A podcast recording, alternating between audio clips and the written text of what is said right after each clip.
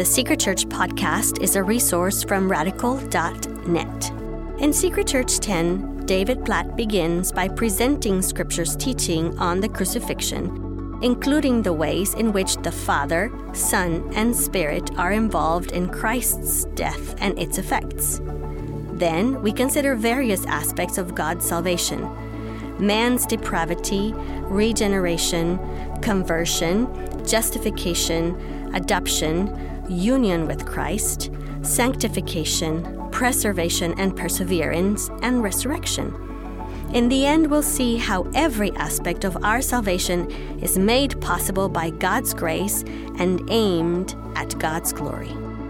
This is Secret Church 10, Episode 1. Strap your seatbelt on. And let's get started. Doctrines before us. Here we go. What are we looking at tonight? Three main goals. One, we want to contemplate the wonder of crucifixion. On this Good Friday, we remember that when it was about the 6th hour and there was darkness over the whole land until the 9th hour, while the sun's light failed and the curtain of the temple was torn in two. And Jesus, calling out with a loud voice, said, "Father, into your hands I commit my spirit." And having said this, he breathed his last. So, on this Good Friday, we want to go deeper than just images in our mind of a bloody cross. We want to explore the wonder of what was happening in the moment where Jesus Christ breathed his last. What does that mean?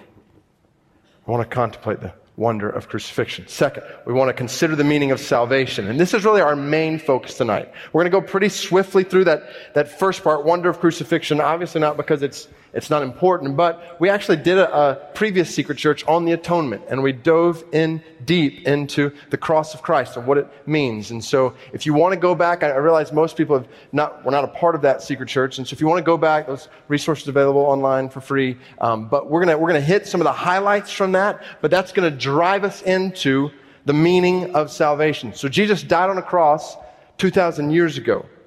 Question for us tonight is, how does his death become a reality in our life in the 21st century?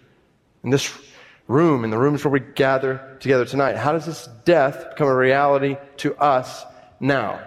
Just because he died, that doesn't mean everyone is saved from their sins. Now, there's a lot of people who would say that. Some popular teachers today believe that, but they are wrong. They're dead wrong. They're eternally wrong. No matter how popular their book is. Salvation Christ bought us on a cross 2,000 years ago becomes a reality in our lives through salvation. And the question we're looking at tonight is the question that's been asked ever since the Philippian jailer said in Acts chapter 16, "Sirs, what must I do to be saved?" And there's a lot of confusion in our day on how that question should be answered. And so our goal over the next few hours is to answer it. Now, we don't want to complicate salvation. We don't want to digest this so much that we lose the simplicity of salvation. At the same time, we want to be clear about salvation. If our eternity is dependent on having a biblical understanding of salvation, then this is worth spending some time on. So we want to contemplate wonder of crucifixion, consider the meaning of salvation. We want to comprehend the importance of mission.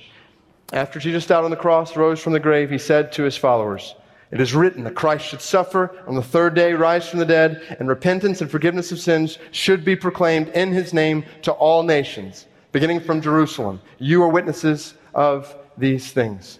And that's the deal for us tonight.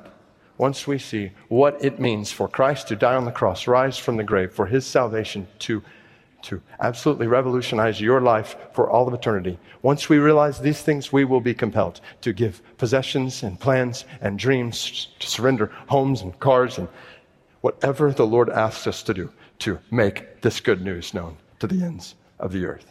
That's where we're going to end up, the importance of mission. But I want to start with you individually.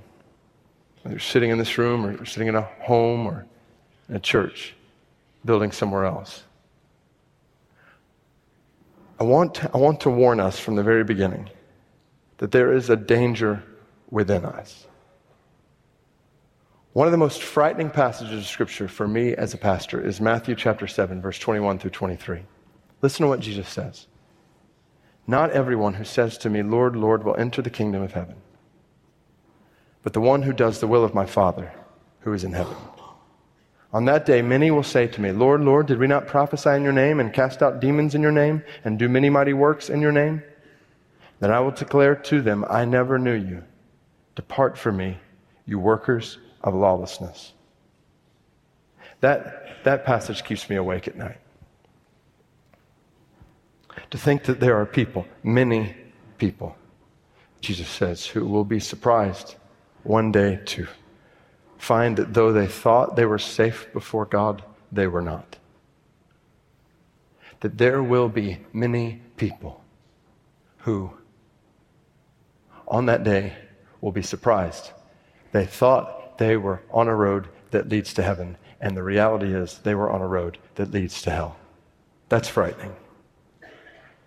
And so, amidst a sea of 50,000 people, I could wish to have this conversation one-on-one with every single person. So if we could just, in a sense, hone in here, not talking to the person beside you, in front of you, behind you, next to you, like right where you were sitting.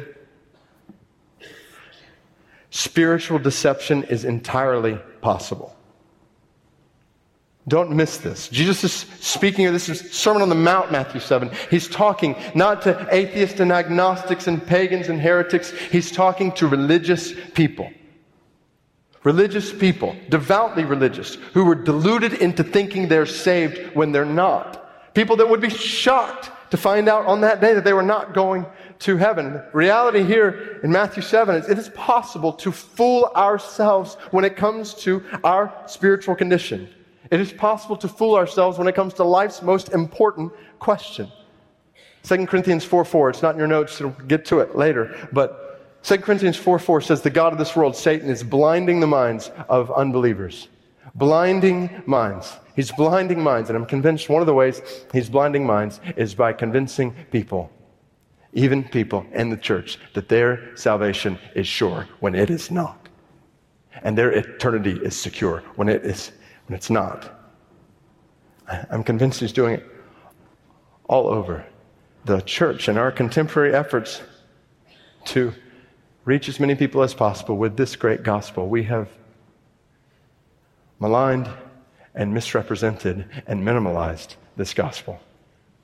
We have pared down salvation to a shrink-wrapped presentation that if you can get someone to say the right things back to you, pray the right things back to you, we'll pronounce you saved and you can move on. Friend of mine, 4 years old. He's not 4 years old now. Was at one point 4 years old. Although I have friends with 4-year-olds also, but when he was 4 years old, watched Tom and Jerry cartoon. And in the cartoon, Tom was thrown into hell for something bad he'd done to Jerry. Scared. This little 4-year-old out of his mind. He's sharing that with someone, with a man at his church. The man looks at him and says, well, you don't want to go to hell, do you? The 4-year-old says, well, no. And he says, well, just pray this prayer. Dear Jesus, I know that I'm a sinner. I believe Jesus died on the cross for my sins. I receive you into my life. I receive you into my life and accept your gift of eternal life in heaven. Amen. Amen. Son, you are saved.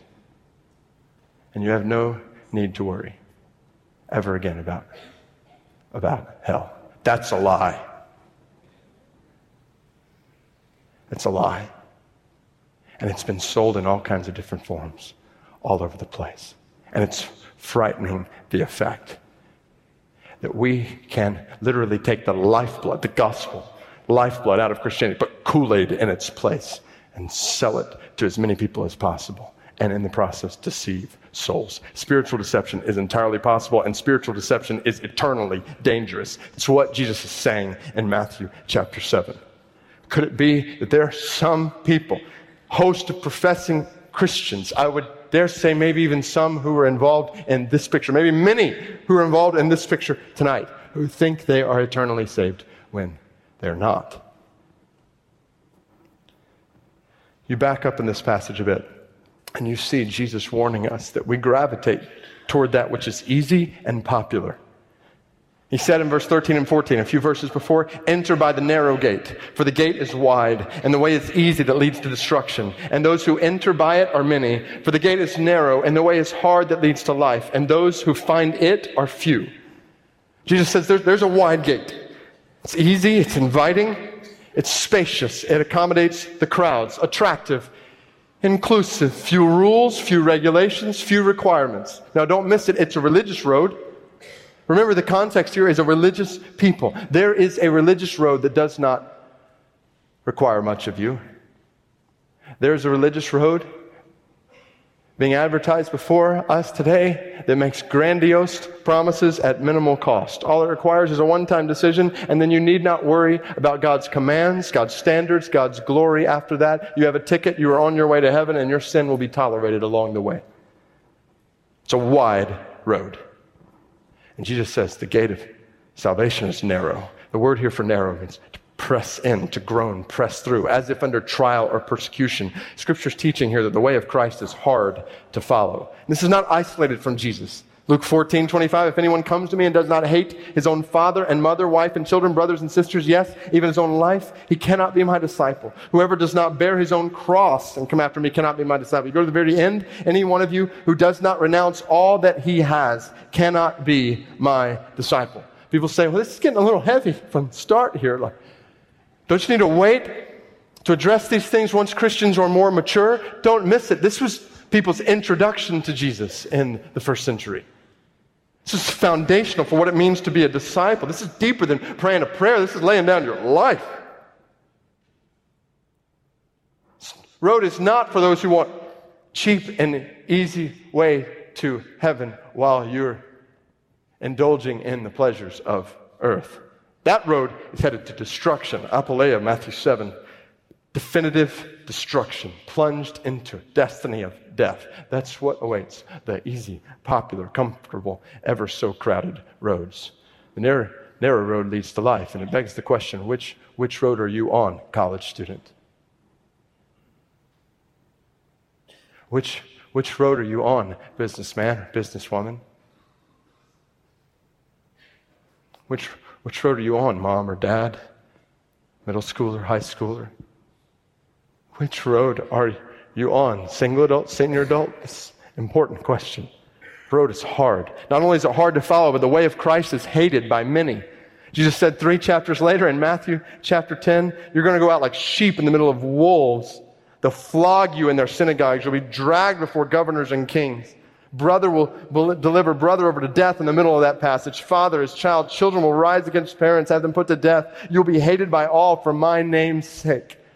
People say, well, if we just start living, we'd all just start living like Christ, the world will be drawn to us. On the contrary, we all start living like Christ, the world will hate us because the world hated him. He lived so contrary to the ways of this world. So here's the deal. Jesus says we gravitate toward that which is easy and popular. He says we can profess, follow Matthew 7, we can profess publicly what we do not possess personally. You keep going in that passage after verse 13 and 14, he says, beware of false prophets who come to you in sheep's clothing, but inwardly are ravenous wolves. You will recognize them by their fruits. Are grapes gathered from thorn bushes or figs from thistles? So every healthy tree bears good fruit, but the diseased tree bears bad fruit.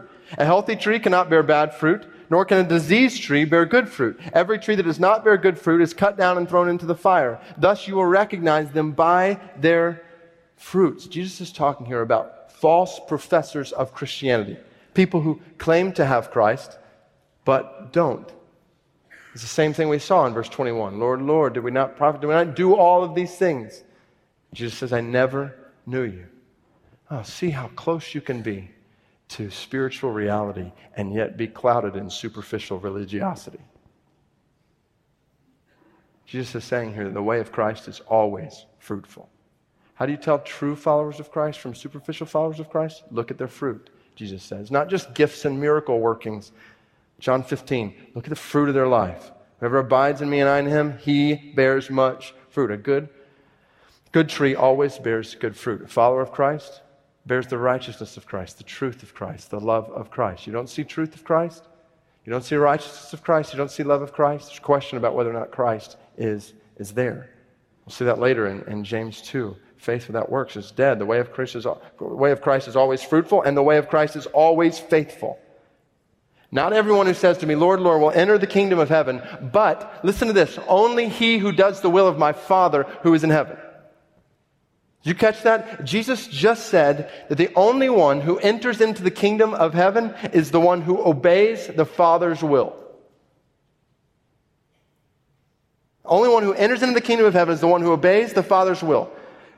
David, did you just say that works are involved in salvation? No, I didn't. Jesus did. Now, I want you to hang with me. Hang with me until around 10 o'clock, because we're going to get to how works relate to salvation. We've got to grapple with this from the very beginning. Only he who obeys, who does the will of my Father who is in heaven, enter the kingdom of heaven. You're my friends, John 15. If you do what I command. Acts 26 talks about deeds in keeping with our repentance. Lack of obedience, lack of fruit, lack of deeds is a picture of deception. And we can profess publicly what we do not possess personally. Finally, here's spiritual deception. We can assume salvation without biblical foundation. Listen to this last illustration in the Sermon on the Mount. Everyone then who hears these words of mine and does them will be like a wise man who built his house on the rock. And the rain fell, and the floods came, and the winds blew and beat on that house. But it did not fall, because it had been founded on the rock. And everyone who hears these words of mine and does not do them will be like a foolish man who built his house on the sand. And the rain fell, and the floods came, and the winds blew and beat against that house, and it fell, and great was the fall of it. It's two builders. They have a lot in common. Both of them have heard the words of Christ. They both build a house. From all accounts, it looks like they look the same. But then when the storm comes, one stands, the other crashes. The difference is the foundation. Everyone who hears these words of mine, hear the foundation, and puts them into practice. Hearing the word of God, putting into practice. So proper foundation first. The way of Christ is dependent on his word. Hear these words of mine. Jesus is talking to a whole group of people in Matthew chapter 7 that had built a system of traditions and opinions of man and rules and regulations of man to follow, thinking that if we do these things, we'll be okay before God. And Jesus says, you've missed the whole point. Is it possible in the 21st century for us to build a whole host of traditions and ideas and opinions of men that we think equate with salvation but are not actually in the Word of God? What must I do to be saved? Invite Christ into your life. Accept Christ into your heart. Both phrases that are never mentioned in the Word of God. The last thing we want to do is assume salvation without biblical foundation. I want to use the word here. Jesus says in Matthew 4, repent, for the kingdom of heaven is at hand. First Christian sermon, Acts 2, repent. So what does that mean? That's what we're going to look at tonight. What does that mean? We don't want to settle for trite phrases that are common to us. We want clear truth that comes from God. That's how we want to understand salvation. The way of Christ is dependent on his word, and the way of Christ is obedient to his word. So here it is again. Everyone who hears these words of mine and puts them into practice. And puts them into practice. Now again, we're going to look later at the relationship, how works and salvation relate to one another. But I want you to see that Jesus closes the Sermon on the Mount, and he says basically there's a storm of holy judgment coming, and the only one who will stand on that day is the one who has heard the word of God and put it into practice. So that leads us to our purpose tonight.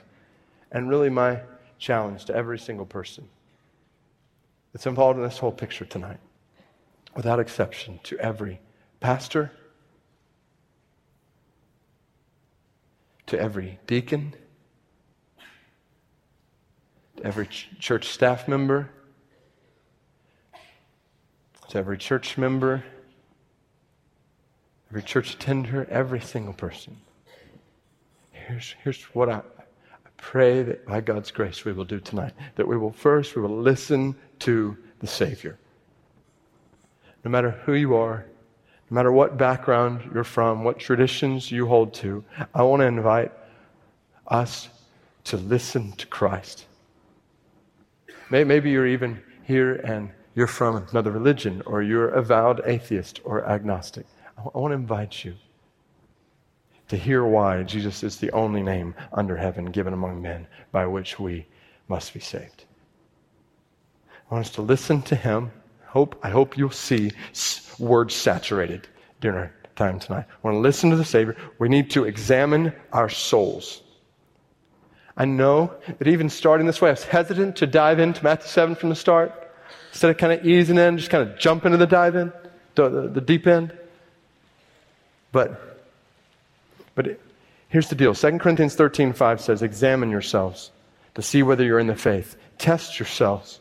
Or do you not realize this about yourselves, that Jesus Christ is in you, unless indeed you fail to meet the test? So here's the deal. I feel the tension in diving into Matthew 7 because I know that there are a whole host of people in this room and in locations around the country and beyond who are saved, who have been gloriously saved from your sins. And the last thing I want to do is for people who have been saved to walk away just doubting their salvation. That's the last thing I want. My prayer is, if you have been saved, that tonight you would be reminded of the beauty of your salvation and what it means for God to have saved you from your sins. You walk away comforted and encouraged, and built up and challenged. But if, for people who I know, let's see, 50,000, I know there are many who have not been saved. And some of those who think they have. And for anyone who thinks they have been saved when they have not been saved, the last thing I want is for you to feel comfortable tonight. That's the last thing I want. If you've not been saved, my prayer is that you will be, that many will be convicted. Be convicted. George Whitefield said during one of his sermons on the subject of false professions of faith in Christ, he said, now then, for God's sake, for your own soul's sake, if you have a mind to dwell with God and cannot bear the thought of dwelling in everlasting burning, before I go any further, silently put up one prayer. Or say amen to the prayer I would put in your mouths. Lord, search me and try me. Lord, examine my heart and let my conscience speak. Oh, let me know whether I am converted or not. That's a good prayer to pray. And I'm praying that God will use it to draw many tonight to himself truly, authentically, for the first time. And in that process, if you have been saved, that you would be encouraged as you're reminded of the beauty and wonder of your salvation. So let's listen to the Savior, examine our souls, and then let's abandon ourselves. In light of this great salvation, let's lose our lives. For all who've been saved, be equipped to go where he leads. Be compelled to give whatever he requires so that the nations might be saved. Because we are living and looking forward to the day when a great multitude that no one can count from every nation, tribes, peoples, and languages will stand before the throne, cry out with a loud voice, salvation belongs to our God who sits on the throne and to the Lamb. So here's the plan. What we're going to do, this is kind of an outline for our time together tonight. Crucifixion, we're going to look at that. We're going to look at the meaning of what it means when Jesus breathed his last. Father satisfied. And I kind of just noted there the different doctrines we'll hit on. Not exhaustively, each one of these, but we're going to hit on. Father satisfied, Son is sacrificed, Spirit is sent. I want you to see the Trinity involved in what's happening at the cross. Then we're going to spend the bulk of our time in that middle section, salvation. How God reveals our need. We're going to look at depravity. How God changes our heart, regeneration. How God enables our belief, conversion. How he reverses our status, justification, adoption, union with Christ. He transforms our life, the doctrine of sanctification, preservation, and perseverance. And then he resurrects our bodies, the doctrine of glorification. Then we'll get to the glory of God. In the very end, crucifixion and salvation are all by God's grace. When you are good and tired, we will dive into one of the deepest mysteries of the Bible, and we will solve election this evening. No, in all seriousness, I pray, look at what the Word says about election. Not John Calvin or Jacob Arminius, but God's Word. And His Word will lead us to see that crucifixion and salvation are all for God's glory and the doctrine of global mission. Sound like a plan? Thank you for listening. You can find more episodes from Secret Church and thousands of other free resources at Radical.net. Radical.net.